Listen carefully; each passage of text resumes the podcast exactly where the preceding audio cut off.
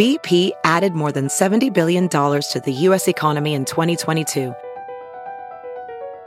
Investments like acquiring America's largest biogas producer, Archaea Energy, and starting up new infrastructure in the Gulf of Mexico. It's and, not or. See what doing both means for energy nationwide at bp.com slash investing in America.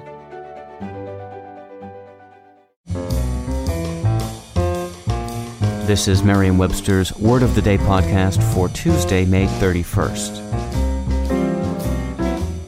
Brought to you by the new Merriam-Webster's Advanced Learners English Dictionary, designed for students and teachers of English as a second language.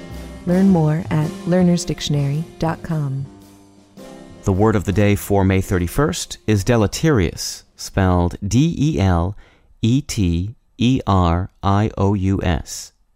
Deleterious is an adjective that means harmful, often in a subtle or unexpected way. Here's the word used from an opinion column by Leroy Goldman in the Asheville Citizen Times from North Carolina. Democrats and Republicans, because of their nefarious relationships with lobbyists, have turned a blind eye to the deleterious consequences of government and tax policy that is determined by special interests. Pernicious, baneful, noxious, and detrimental are the wicked synonyms of the word deleterious. All five words refer to something exceedingly harmful. Of the group, deleterious is most often used for something that is unexpectedly harmful.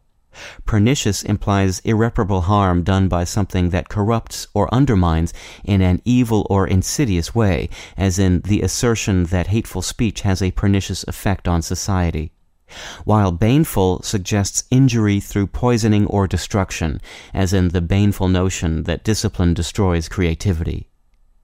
Noxious can apply to anything that is both offensive and injurious to the health of body or mind, as in noxious chemical fumes, while detrimental implies an obvious harmfulness to something specified, as in the detrimental effects of excessive drinking. With your word of the day, I'm Peter Sokolowski. Visit the all new learnersdictionary.com, the ultimate online home for teachers and learners of English. A free online dictionary, audio pronunciations, custom study lists, and interactive exercises are available now at learnersdictionary.com.